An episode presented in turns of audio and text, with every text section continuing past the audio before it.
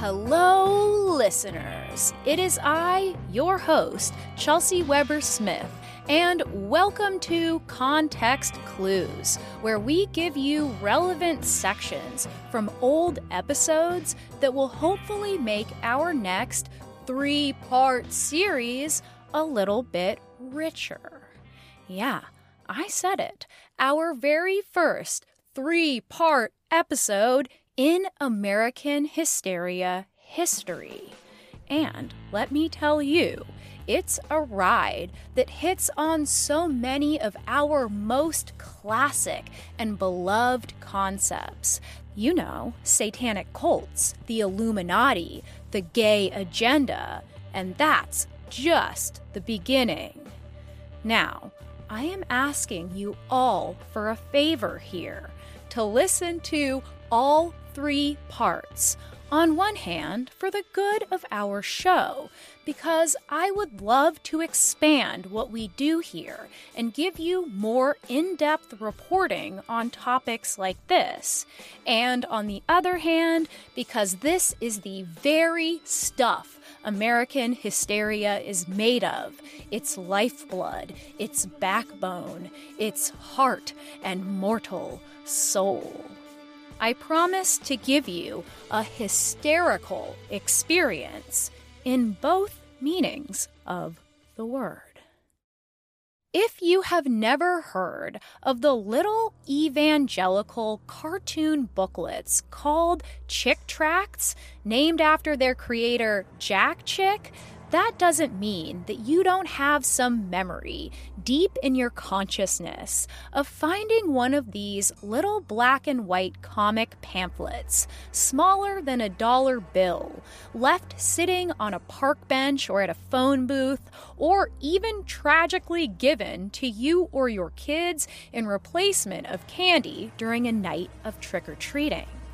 Even if you have somehow avoided these freaky fundamentalist cartoons all together, I promise that you have experienced some of their effects.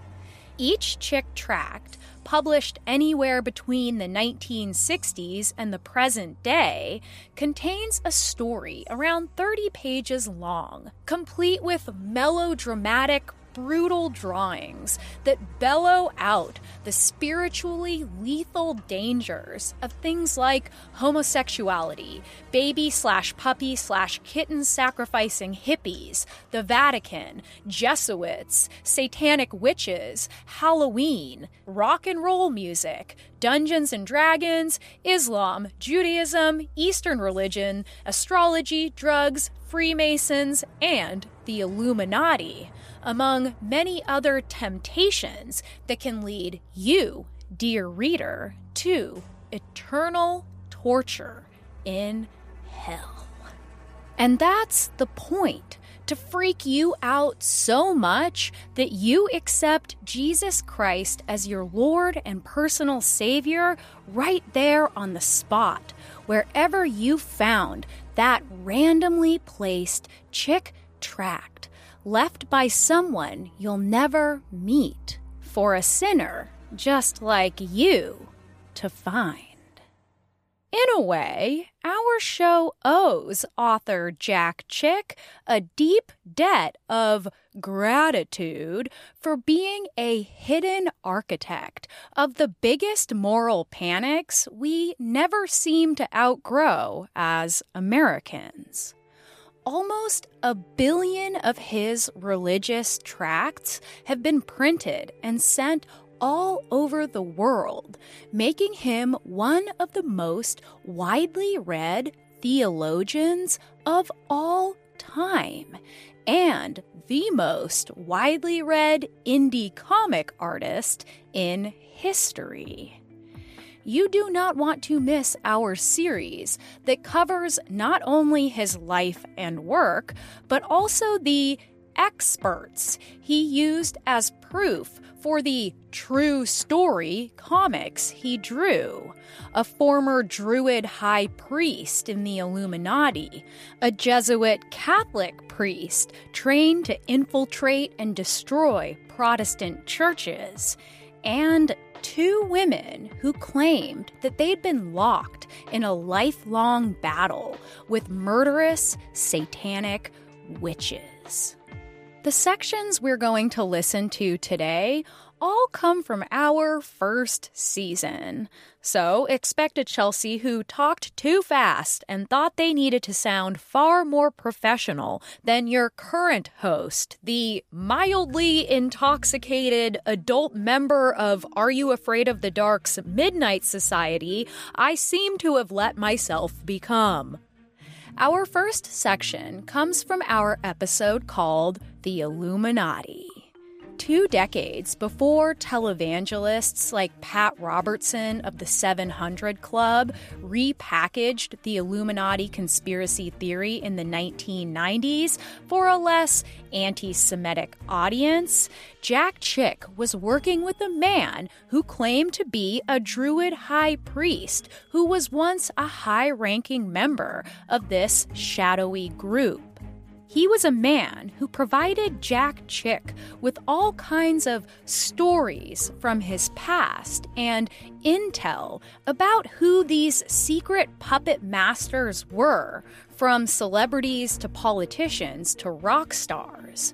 Stories from before he was saved by the blood of Jesus Christ, of course. So here's a background on where the original story of this shadow group came from and how it was repackaged in the decades leading up to when Jack would meet his buddy, the Druid High Priest, dead set on a certain banking family being the leader of it all. So please enjoy this section from The Illuminati.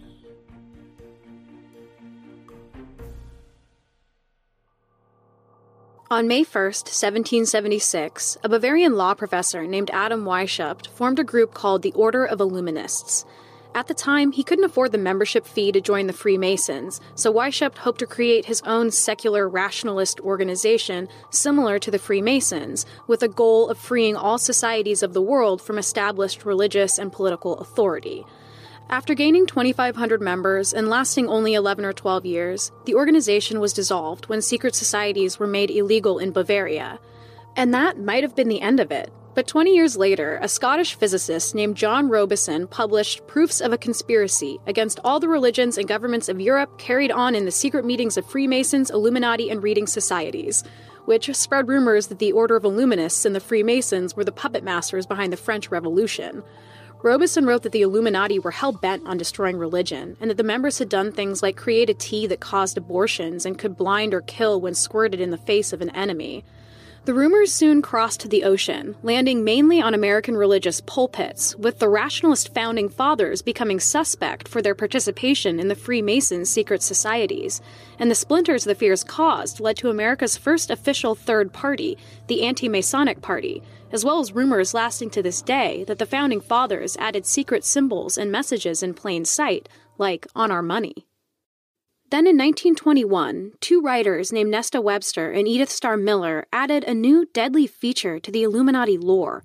Both were serious fangirls of fascism, both very anti Semitic, and together they helped popularize the 1901 Protocols of the Elders of Zion, a thoroughly debunked fabrication of the alleged minutes from a late 19th century meeting in which Jewish leaders of a powerful secret cabal planned their world domination through gaining control of the press and economy.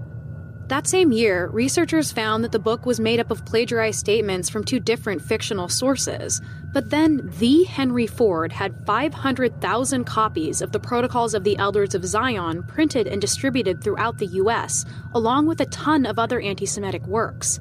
Henry Ford was well liked by Hitler, so much so that he was the only American name found in his memoir, Mein Kampf, and a life sized framed portrait of Ford hung beside Hitler's desk. I really want to drive home how influential this forged text has truly been. Hitler read the protocols in the 1920s and referred to it many times in his early speeches. Without the idea that came from the protocols, the idea that Jews were controlling the world with evil intentions, the Nazis may have had a more difficult time turning them into their own folk devil, that is, their scapegoat, to justify the horrors they committed. Right after World War II, accusations were leveled against the Rothschild family, who had long been famous for being both rich and Jewish, that they successfully faked some or even all of the Holocaust in order to create a lasting sympathy toward Jewish people, making their eventual world domination that much easier. More after this. If you're like me, you've been shopping in the boys section for too long, and let's just say there is a limit to the quality you will find there. But just imagine upgrading your wardrobe with actual luxury essentials at unbeatable prices, like 50 to 80% less than similar brands. Quince only works with factories that use safe, ethical, and responsible manufacturing practices and premium fabrics and finishes. I ordered my partner an oversized cable cardigan and I got a Milano stitched oversized shirt jacket. But then they were so cute and honestly nicer than anything I own, so now we are swapping them whenever I say so. So indulge in affordable luxury. Go to quince.com slash hysteria for free shipping on your order and 365 day returns. That's Q U I N C E dot com slash hysteria to get free shipping and 365 day returns. Quince.com slash hysteria. The rumors are true. I do enjoy a feel good meal I can slip into the microwave and watch it spin, especially when that meal is personalized and delivered right to my door. With Factor, there are a whopping 35 different pre prepared, chef crafted, and dietitian approved ready to eat meals of all kinds, with the welcome addition of over 55 nutrition packed add ons. We're talking two minute restaurant quality meals, as well as smoothies and snacks, and so much more to enjoy at home or on the go. Baby, we've done the math. Factor's fast, upscale, ready to eat meals are less expensive than takeout and a whole lot faster when you are hungry right now.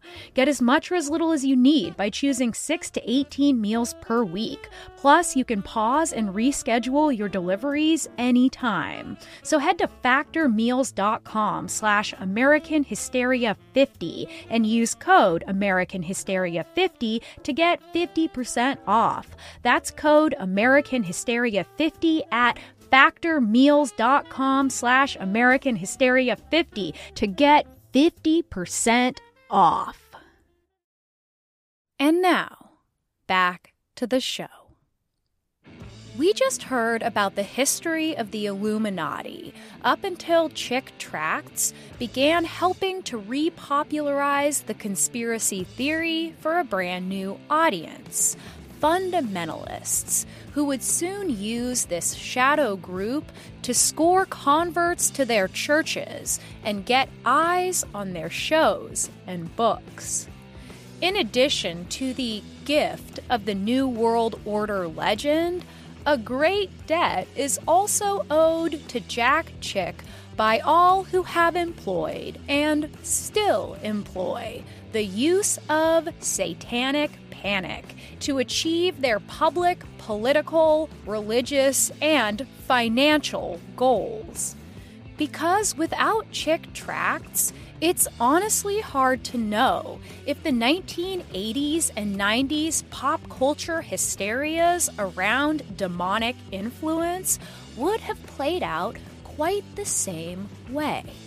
Because Jack Chick and his cohorts were some of the earliest adopters of sensational stories of satanic popular culture, of the demons behind things like Dungeons and Dragons and rock music backmasking, of hypnotic TV shows that inspired real life occultism and they were some of the first to spread modern tales of human sacrificing cults, publishing sensational memoirs about ritual abuse and demonic possession. And Chick Publications did most all of it with their dramatically grim, cartoonishly brutal, campy little stapled together packets that still circulate today, saving some souls, maybe, but also providing collectors with tiny morality plays that are unintentionally hilarious, if not incredibly offensive. So now, please enjoy a section from one of our classic episodes, Satanic Panic Part 1, that will give us a background on the hysteria America was going through from the late 70s to the 1990s, and of course, into this very day.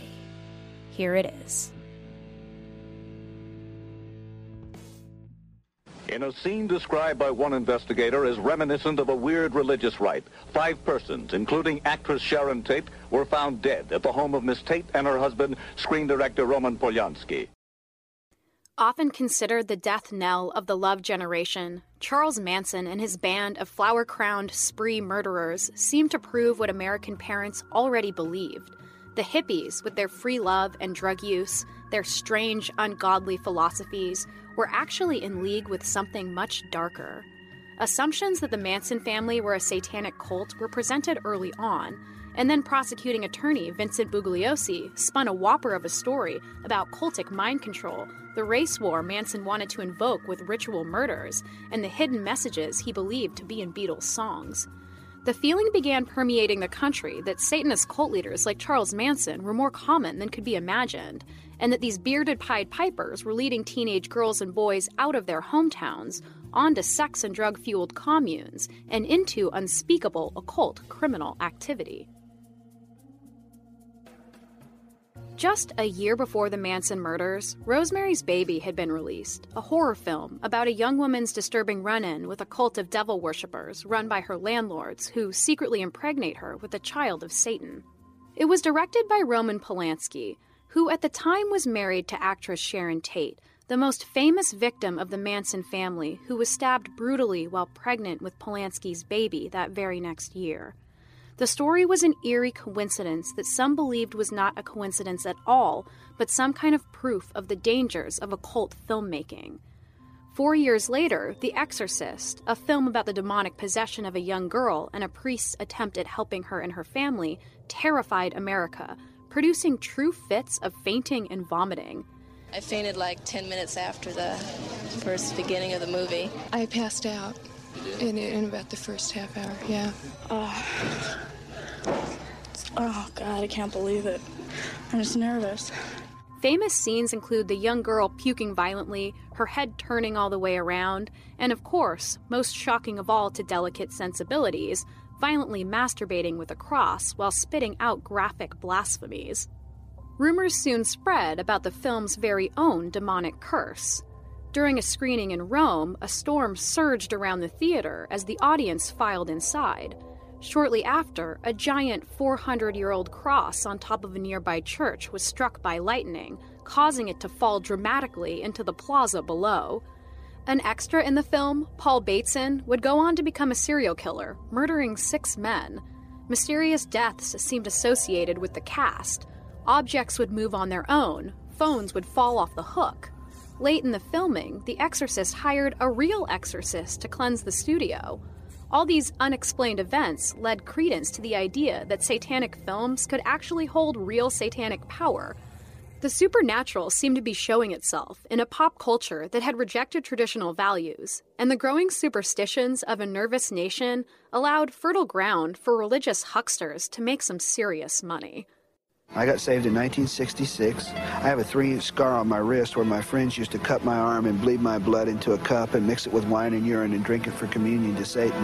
I was involved as deeply as you can get. 70s Christian comedian Mike Warnke looked a little more flamboyantly rock and roll than his Christian contemporaries, sporting a single dangly earring and long curly hair. After sharing his testimony on stage, he published his memoir, The Satan Seller, in 1973, in which he goes from orphaned teenage drug addict to satanic high priest to evangelical convert. This book has it all child sacrifices, orgies, kidnapping, ritual murder, and magic spells. He even dedicates a few pages to the fourth level of working professional Satanists. That's right, the Illuminati. Thanks, Mike. And with that, the idea that there was a secret network of underground Satanists became a best selling Christian sensation, and Mike, the trusted authority. So, if this book is indeed the truth, Mike Warnke publicly admitted to assisting in several murders, kidnappings, drug trafficking, and brutal sexual assaults, including one where he commands his friends to kidnap a woman and then stomp on her hands until she agrees to have sex with the members of his coven. But of course, at the end of the book, he is born again, and through the Holy Spirit is forgiven for all his crimes. The woman I just mentioned, well, she runs up to Mike in the street to tell him how much she loves him and forgives him because she herself has been born again. Mike then goes on to marry his childhood sweetheart Sue, but then tries to strangle her to death in the night, and in one dramatic scene, Sue finally casts away the demons forever. All is forgiven with no legal ramifications, no rehabs, no therapy, no discernible change except for, of course, the Holy Spirit.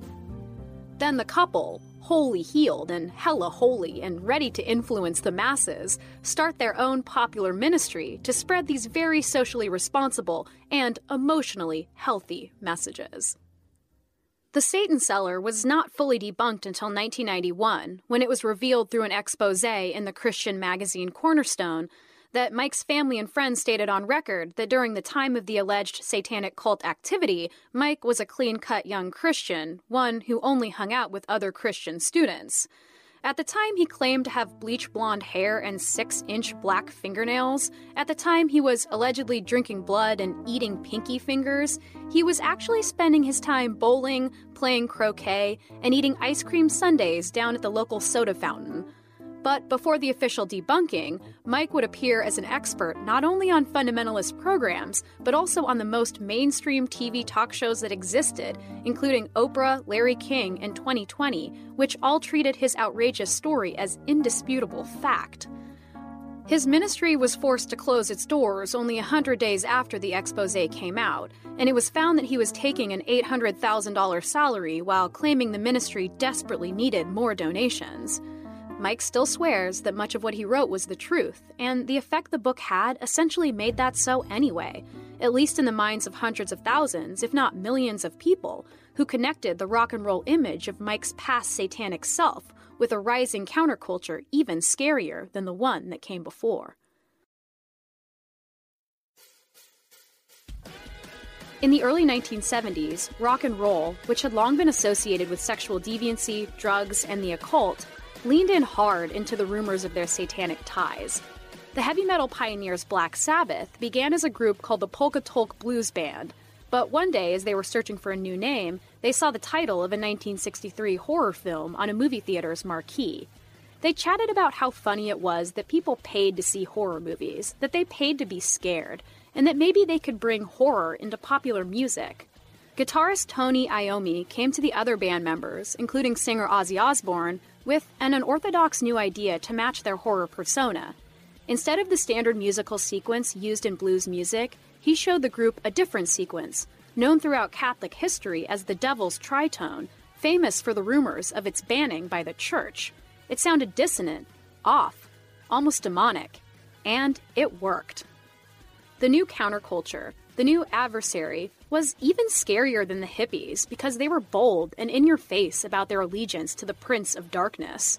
A movement was sparked, one covered in leather and giant hair, tattoos and chains, tight pants and inverted crosses, all built on creating an opposite, an adversary, to the Christian majority. By the early 80s, fundamentalist preachers and televangelists all over the country were playing rock and heavy metal songs backwards, studying their strange sounds like righteous detectives. They focused, most famously, on Led Zeppelin's popular hit, Stairway to Heaven. A televangelist named Paul Crouch claimed that the secret satanic messages he could hear proved that the band was in cahoots with the devil and was subconsciously persuading young people to follow the path of the occult. All right, we'll go on. You, will hear, here's to my sweet Satan, and it, then you'll hear there's power in Satan. Well, let's just let's just go on.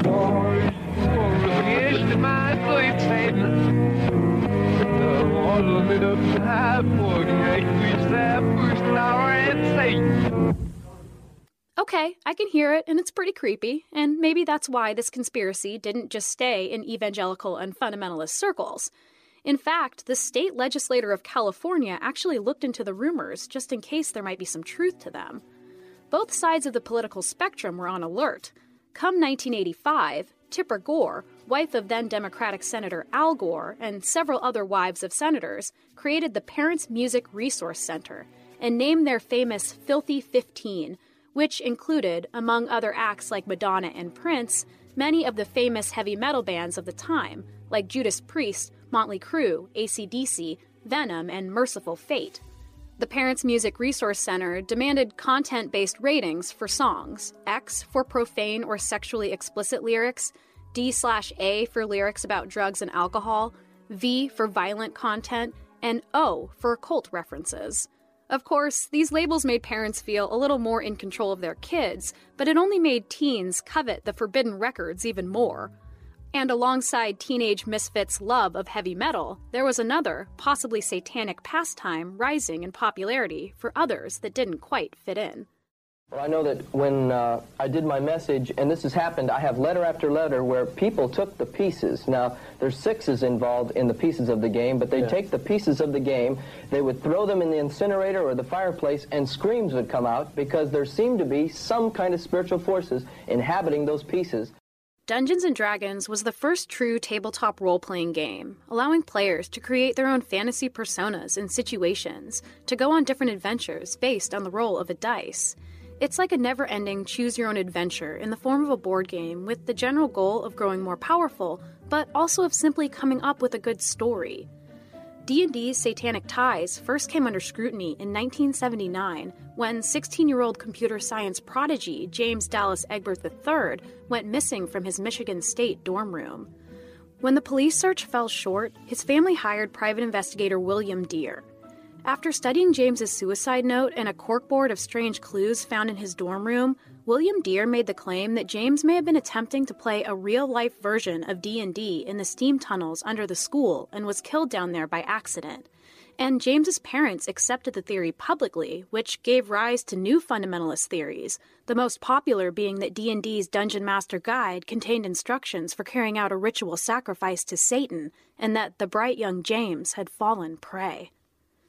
When he was found alive several weeks later, it turned out that James had indeed spent time in the steam tunnels under the school, but it had nothing to do with D&D. He had gone down there with the purpose of ending his life by overdosing on sleeping pills. When he awoke after 24 hours, disoriented but still alive, he hid out at an older man's house in New Orleans for the remainder of the month he was missing. Soon, William Dear would get to know the boy he had been searching for personally as he worked on a book about the case, trying to dispel some of the satanic rumors he had accidentally started. It turned out that James had been suffering from serious depression and drug abuse, buckling under academic pressure from his parents, as well as serious loneliness.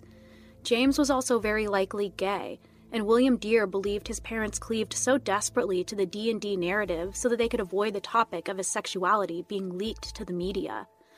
And then, two years later, another player, one named Irving Lee Pulling, shot himself in the chest. Understandably devastated and looking to find something to blame for the horrible tragedy, Irving's mother, Patricia Pulling, made the claim that Irving's principal cursed her son using D&D and that countless other teen suicides could be linked to the game. A devout Christian, already aware of D&D's demonic reputation, Patricia founded BAD, bothered about Dungeons and Dragons.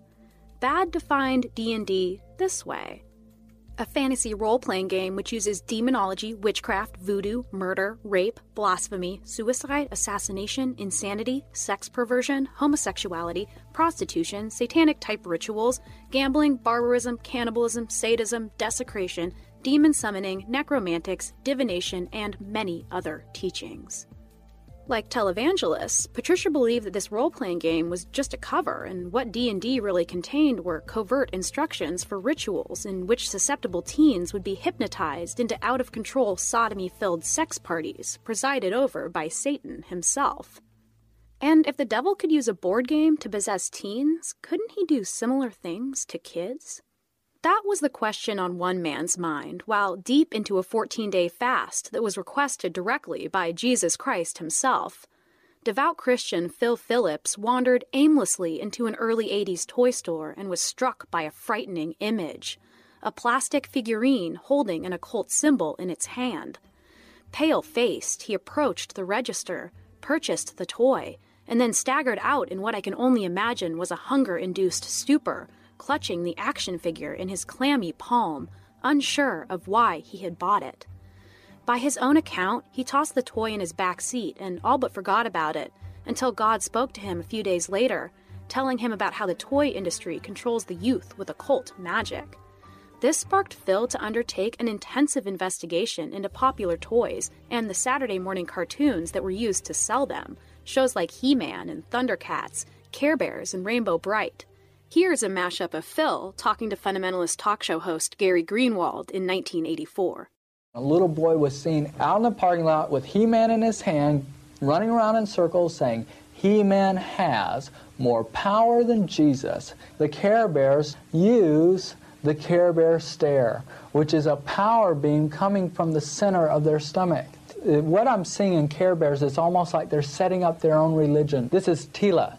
They call her the warrior goddess, and this young lady is involved in witchcraft, and you notice that she's a very voluptuous looking thing, and they wear very tightly clad clothes and, and sometimes even negligee. Skeletor, the master of the universe. But there are some things about Smurfs that we need to look at. You know what happens to you when you die? You turn blue and your lips turn black. And Rainbow Brite is a very humanistic type toy. It displays many humanistic and new age symbols within it. It's a half man, half horse. He had horns coming out the side of his head who kidnapped uh, three of the ponies, and he's going to transform them to pull his chariot of darkness.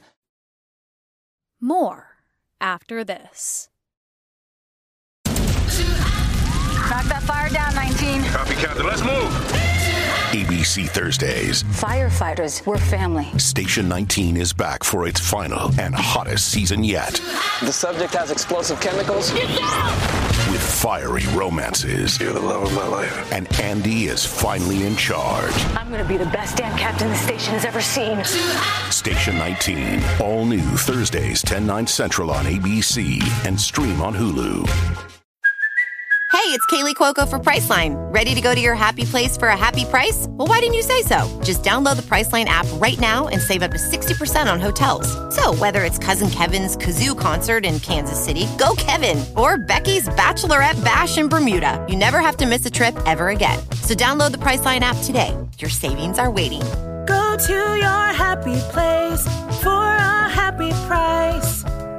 Go to your happy price, Priceline. And now, back to the show.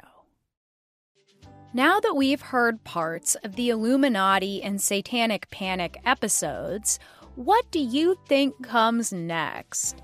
What panic complements these two tall tales so well that they can be used to label an entire group of people as having an evil, nuclear, family annihilating satanic agenda?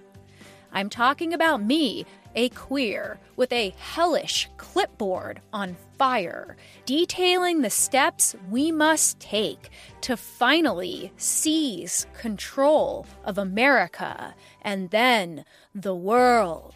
I'm talking about the gay agenda. And guess what? So was Jack Chick, among the many other agendas that all seem to lead back to the Catholics. But you'll have to listen to our upcoming series to know what that's all about. But something important to know about Chick tracts is that they are deeply paranoid to the point of parody, overblown to the point of being pure camp something we gays usually love. Included in this paranoia is the sense that the gays and all the other various enemies of Jack's religious philosophy are menacingly evil, cruelly coordinated, moving through the world persecuting the loving Christians who are just trying to prevent them from a lifetime in hell. And how do these ungrateful sinners respond? Well, in Jack's world, they poison the blood supply with AIDS, of course. He believes that gay people are organizing the mass conversion of children and adults through pressure campaigns against politicians and public schools, controlling the media to make gay seem okay. Now, this might sound a little familiar to what we are going through right now in America.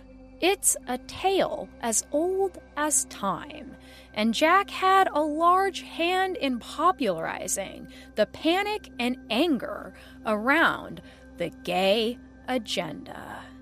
Here it goes. Make no mistake, these deviants seek no less than total control and influence in society, politics, our schools, and in our exercise of free speech and religious freedom.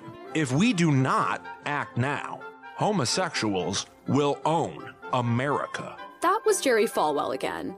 If you remember our episode on the Illuminati, some of this stuff is going to sound suspiciously familiar. The gay agenda conspiracy theory uses a similar template, flipping the script so that the oppressed become the oppressors. A lot of this got started back in 1948 when psychologist Alfred Kinsey published the results of his research into homosexual behavior, which said that 1 in 10 people were gay, and that gay men did not have to appear effeminate, and gay women did not have to appear masculine. In fact, more often than not, they didn't, meaning that there was no way to outwardly tell the difference. The common conception of homosexuality at the time was that it was essentially contagious, and one could be influenced into the lifestyle and, on the flip side, influenced out of it. In 1952, scientists bolstered these religious fears when psychologists named homosexuality a pathology and it was listed under the banner of sociopathic personality deviation. Though an improvement to it being seen as a criminal offense, the mental illness angle is where we see conversion therapies begin, with the intent of converting homosexuals back to heterosexuality, with the most extreme examples being neurologist Walter Freeman, who used ice pick lobotomies to cure almost 1,500 homosexuals, and most of those he operated on, with no formal training by the way, were left severely disabled for the rest of their lives. Other forms of conversion therapy last to this day and have included forced hospitalizations and electroshock therapy. This idea that gay people were more common and more hidden than the nation previously knew led to this feeling that homosexuals could be this kind of invisible agent. Suddenly, everyone was a suspect and everyone was vulnerable. In the 1950s, the TV dinner buttoned up, family obsessed American Pleasantville was shot through with a chilling Cold War paranoia the threat of the Soviet Union and its spies. At the beginning of the decade, Senator Joseph McCarthy started what is now called the Red Scare, leading a witch hunt for a supposed spy ring of communists in positions of influence, as well as whoever fit his own agenda, like black civil rights leaders, left wing protesters, university professors, and Hollywood actors. McCarthy also led another purge, a lesser known but even more devastating panic called the Lavender Scare, in which the FBI fired 425 suspected gay men and women from U.S. government employment. They did this, they said, because these, quote, sexual perverts were susceptible to blackmail by the communists. McCarthy also intimidated those who spoke out against him by threatening to out them as homosexuals, and often said explicitly to reporters, If you want to be against McCarthy, boys, you gotta be either a communist or a cocksucker. From here, this fear of the homosexual shifted into something more actively sinister, when, yet again, conservatives didn't get the gay joke anti gay groups freaked out over the discovery of a collective of artists from the 1930s that called themselves the Homintern, a joke name inspired by a communist term called the Comintern, an organization who wanted to spread communism to the West. The Homintern, however, was just a friendly gathering of queer artists and writers who had a pipe dream of living open lives and helping others to live them too. But to those embroiled in Cold War anxiety, the existence of a Homintern signaled none other than, quote, an international homosexual conspiracy that mirrored the communist one, with the single goal of destroying traditional American values. Three years after the Lavender Scare, President Eisenhower would sign an executive order which barred homosexuals from working for the federal government. Approximately 5,000 gay people were forcibly outed and fired from federal employment, including those in the military. In addition, many public school teachers lost their jobs and many were publicly outed. These actions certainly forced gay folks deeper into the closet, but nonetheless, they continued to find ways to find each other. Thank you all so much for tuning in to this Context Clues episode for our upcoming three part series on Chick Tracts. I promise it will be full of all of these moral panics and many more. And you can expect florid descriptions of the ridiculous stories told by Jack's comics, as well as the larger than life experts he used to lend him an air of legitimacy. I'm hoping, too, that we can dive a little deeper into the life of the late Jack Chick to see what could have caused a young comic artist to take such a hard turn into the bigoted religious fanaticism that made him one of the most influential Christians that has ever lived. That's coming next week. This was American Hysteria. If you want to get ad-free early episodes of our show as well as bonus content, you can become a patron at patreon.com slash American Hysteria. You'll get access to Hysteria Home Companion, a second talk show podcast that producer Miranda and I make with stories from the cutting room floor of each topic. Most recently, I told Miranda all about the Devious Licks TikTok challenge and the potentially real conspiracy behind it all. You'll also be added to our close friends Instagram where you'll get to watch me slowly lose my mind while making each episode, as our dear patrons have been the last couple months, where I posted the most ridiculous Chick tract cartoons I came across and provided my video commentary as well. That's patreon.com slash American Hysteria. We'd love to have you join our community, and we'd be honored if you would support our show. This episode was co produced by Riley Swedelius Smith and Miranda Zickler, and also co produced and hosted by me, Chelsea Weber Smith, obviously. That was a Love is Blind reference. Thanks, as always, for listening, and I hope you have a great.